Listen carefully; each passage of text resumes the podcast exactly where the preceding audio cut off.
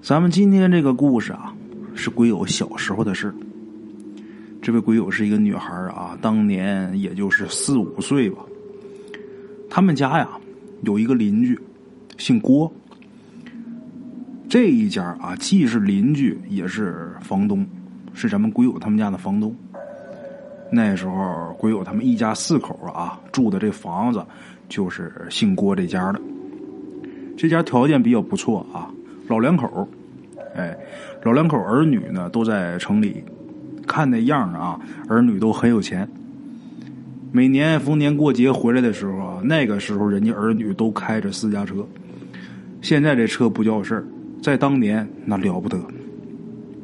这老两口啊衣食无忧，儿女想把这个老爹老娘接到城里去住，但是老两口在农村住习惯了，死活不愿意去，不愿意往城里搬，还是在农村住着。租给咱们鬼友他们家这房子也不是说为那几个房租钱，其实老两口就是图一热闹。那时候鬼友啊他们家的条件不好，他爸生病，有的时候这个房租一欠就是几个月的，但是房东这老两口从来没催过，根本人家都不提，而且啊还总把自己儿女给他们买的吃的用的啊给咱们鬼友他们家接济他们家。逢年过节啊，咱们鬼友和他哥啊这老两口都给这俩孩子压岁钱。这个鬼友他爸生病嘛，房租不是交不上，老两口总过来说啊，还是拿着东西过来，别着急，别上火、啊，安心养病。这钱以后啊，能给人就给，给不上啊，不要了，啊，安心养病，别因为这事儿上火。哎呀，老两口很好啊。鬼友他爸啊，曾经跟他妈商量过，说，要么咱就别在这儿住了，总也交不上房租，要么咱就租个便宜点的吧。这老两口他们家租给咱们鬼友他们家的这房子很大，一大平房。就想咱们要搬走吧，别总这么占人家便宜，咱搬一个小的，房东咱能负担得起的啊。就这么的，鬼友他妈呀就跟这房东这老两口提过，结果这一提呀、啊，房东老两口当时就不乐意了，就说你怎么能这样呢啊，你不能这么想啊，我们什么时候跟你要过房钱呢？不能搬走，舍不得你们呢。尤其是这俩孩子，就是说鬼友跟他哥哥，这一丫一小啊，那都跟我自己孙子孙女那差不多。你说这要是你们搬走了的话，我们得多难受啊！不能走，这老两口坚决不让搬走啊！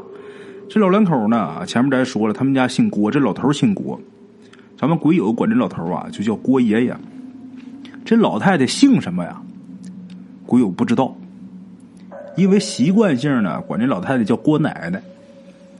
那时候啊鬼友还小，还没上学，没事的时候呢就经常去这个郭奶奶家玩去。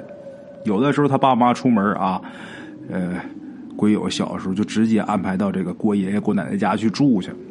这郭奶奶呀很喜欢咱们鬼友，总是啊把这孩子抱怀里边，而且还总跟咱们鬼友说，你别总郭奶奶郭奶奶这么叫，显得生分，你把那锅字拿掉，你就叫奶奶啊，我就是你奶奶，你就是我孙女。哎呀，这老太太好极了。在咱们鬼友贫苦的童年记忆里呀、啊，那双布满皱纹的双手和同样布满皱纹很慈祥的笑脸呢、啊，一直是温暖着他的心。哎，话说有这么一年啊，夏天，咱们鬼友那时候五岁多，郭奶奶那年六十多岁。有这么一天呢，郭爷爷是老泪纵横的到咱们鬼友家，见着鬼友他爸啊，张嘴就说：“你大娘啊，快不行了啊，想再看看你家丫头一眼。”鬼友他爸一听啊，听完之后急忙带着鬼友啊，就跟着郭爷爷就去他家了。临走的时候啊，让鬼友他哥说：“你去把你妈找回来啊。”找回来之后一起去郭爷爷家，跟他儿子交代一句，带着咱们鬼友这丫头就去了。当看见郭奶奶的时候啊，咱们鬼友啊忍不住哭了。其实鬼友也并不是因为难过啊，因为那时候还小，对生死啊没有什么概念。就说这人去世啊，他还以为是去世是哪去哪个世了呢，啥都不明白。那他为什么哭呢？吓得太吓人，场面太吓人。鬼友就看见郭奶奶啊趴在炕上是一动不动啊，也没穿裤子，这屁股上啊一大片烂肉，上面全是脓血。他这女儿啊一边哭一边拿扇子在这轰苍蝇。这郭爷爷啊就趴郭奶奶耳边啊就说了一句，说小慧来了，老太太呀、啊、你看看吧，小慧来了。这郭奶奶这时候啊看那样子很努力啊，睁开这双浑浊的眼睛看了咱们这个鬼友，也就是这小慧一眼，然后啊慢慢的把这眼睛又闭上了。鬼友他爸也很难过，就跟这老爷子就说啊，大爷啊，这前些日子我知道大娘得病了，可是这才刚几天呢，这咋就变这样了？这去医院了吗？这时候郭大爷他女儿啊在炕上就跟鬼友他爸就说，大哥呀，您瞧您说都这样，能不去医院吗？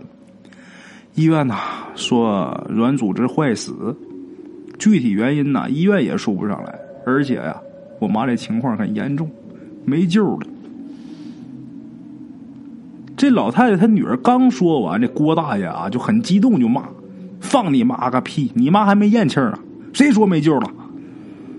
老爷子很激动，鬼友他爸就在旁边就劝，大爷你别激动啊，孩子都来了嘛。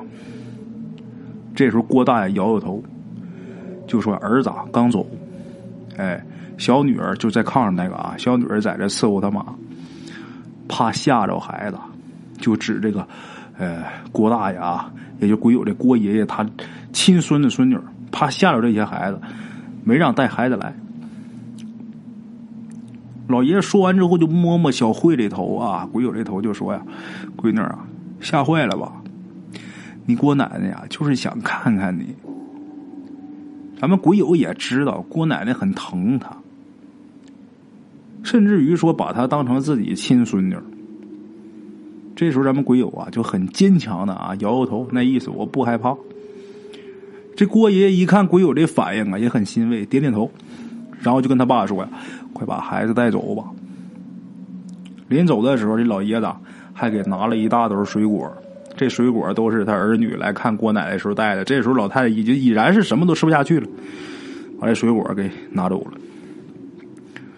咱们鬼友跟他爸刚出门就碰上急急忙忙赶过来咱们鬼友他妈跟他哥。他妈就问呐、啊、咋回事啊？这时候鬼友他爸就摇摇头就说，大娘不行了，你赶紧进去看一眼吧，我带孩子先回家啊。说完之后鬼友他爸带着他就回家了。从那之后啊，咱们鬼友再也没有去过这郭奶奶家。过了将近得有两个月，有这么一天傍晚，咱们鬼友在院里边玩这个啤酒瓶的瓶盖呢。咱们东北小孩那时候啊也确实是这物资比较匮乏，也没个什么玩的，现在这孩子有电脑有 iPad， 那时候没什么玩的，玩啤酒瓶的瓶盖。突然间啊听见有人敲门，他就问了句，谁呀、啊、听外面说啊，是小慧吗？我是你郭奶奶。哎呀，小慧当时乐得不行了，她跟那郭奶奶感情很好啊，第一反应就是郭奶奶病好了啊，赶紧起来把门给打开。开门以后把咱们鬼友给吓一跳，确实是郭奶奶，但是啊瘦了很多很多。这郭奶奶就问啊，慧儿啊，都谁在家呢？那时候啊鬼友他爸妈出去卖水果去了，然后他哥出去玩去了，就咱们鬼友小慧他一个人在家。小慧就说，就我一个人在家呀。就这么的，这郭奶奶啊进屋就上炕了。那、啊、咱东北人这习惯啊都很热情，也不外道，进屋直接上炕了。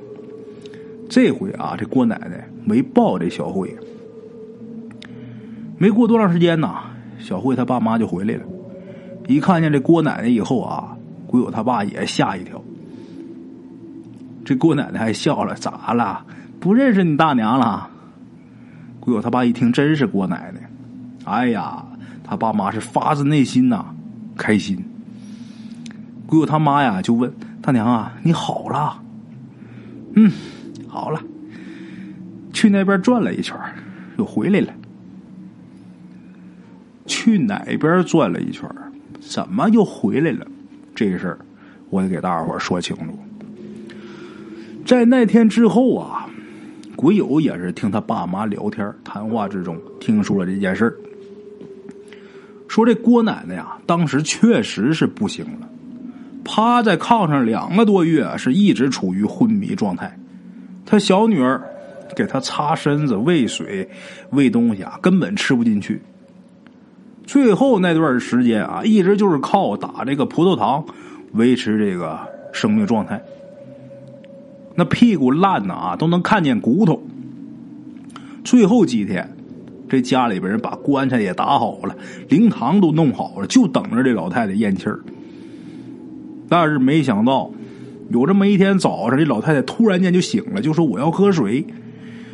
她女儿啊一直在身边伺候着呢嘛，就赶紧给倒了一杯热水。这老太太就说呀，我要喝凉的。就这么她姑娘啊就赶紧去井里边打一碗凉水。这老太太啊咕咚咕咚把这碗水喝，喝完没够又打一碗，连喝了两大碗。然后就跟自己女儿就说我饿了，想喝粥。这把他女儿乐的呀，甭管我妈能不能好啊，临走前他喝点食儿进肚子里边，他不至于变成饿死鬼呀、啊、赶紧去给弄饭。这米下锅之后啊，冲屋里边就喊喊他自己爹呀，喊这郭爷爷呀。这郭爷爷一听说自己老伴醒了，哎呀那家乐的从屋里边就冲出来了啊，又哭又笑啊，老伴啊你可把我吓死了。这郭奶奶就笑，就说你个糟老头子，我好不容易活过来了，你还提死，怎么回事呢？这郭奶奶呀醒了以后没多久，她这屁股上就结痂了。这郭爷爷就问她说你这感觉疼不疼啊，或者怎么样啊？这郭奶奶就说没啥感觉。怎么回事呢？这郭奶奶呀在之前病重的时候，不是说想看一眼咱们鬼友嘛，就是这小慧嘛。在见到这小慧不久以后啊，他就感觉啊自己到了一个很黑的地方。那时候他也没感觉害怕，他知道自己死了，来这地方肯定是阴间、阴曹地府。没一会儿啊，就来了两个穿黑衣服的人，这俩应该是鬼差。这俩人也没说什么，就领着郭奶奶往前走。走着走着呀，就来到这么一座桥头。这俩人其中有一个人不知道从哪儿就拿了一碗水，就让这郭奶奶喝。这郭奶奶一看呐、啊，这水里面啊都是蛆虫。什么叫蛆虫？不是东北人可能不知道啊，地蛆虫，蛆虫说白了啊，蚯蚓，哎，学名叫蚯蚓，咱们东北管这叫地蛆虫，还有叫蛆蛇的。这老太太一看啊，这碗里全是蛆虫，她就没喝。她没喝，那人也没说什么，就这么一直端着碗啊，在郭奶奶面前就等着她喝。就在这时候啊，有个人突然间拍了郭奶奶一下，郭奶奶回头一看，是已经去世了三十多年的她的一个二舅。她这二舅跟去世时候啊一样，没啥变化。然后这郭奶奶啊一看他二舅就愣了，他这二舅就问他你咋来这儿了？这郭奶奶就说二舅啊他们让我喝这个蛆虫。他这二舅直接就绕过他，就去和其中一个拿碗的那黑衣人呢、啊、说了几句话，然后就说呀霞呀霞，就是这郭奶奶他这个名啊，霞呀你先别喝，二舅啊等会儿回来。就这么的，他二舅啊也不知去哪儿了。可是没过多长时间，他这二舅又回来了，而且牵着一头黄牛回来的。这黄牛也听话，过来之后啊，让这黄牛把这水喝了，就那全是蛆虫那水啊，让把那碗水喝了。这黄牛真就把这碗水都给喝光了。他二舅这时候啊，从兜里边啊又掏出来很多钱，悄悄的塞给那俩人。这俩人始终没说话，拿了钱之后啊，看都没看这郭奶奶一眼就走了。他俩走以后啊，郭奶奶他二舅就跟他说：“霞呀，你阳寿未尽，你还能回去。”这郭奶奶也不知道说啥好啊，就谢谢二舅，谢谢二舅。他二舅说：“谢啥？刚才那牛和钱那不都你给我的吗？回去以后啊，你记着，初一十五啊，你别梳头。这头发要是掉了呀，也别乱扔，要不下边都给你记着呢。你刚才呀、啊，看见那玩水里那些蛆虫啊，那就是你头发。”这郭奶奶听了以后啊，点点头，然后就问二舅啊：“你在这儿过得咋样啊？”他这二舅就笑了，是吧？还行啊，你回去以后再给我烧点钱吧，我在这边啊，再帮你打点一下。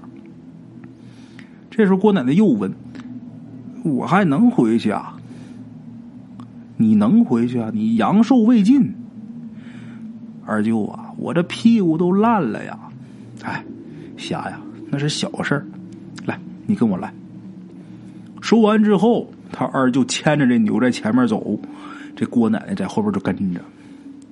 走了没多久啊，就到了一间房子前面。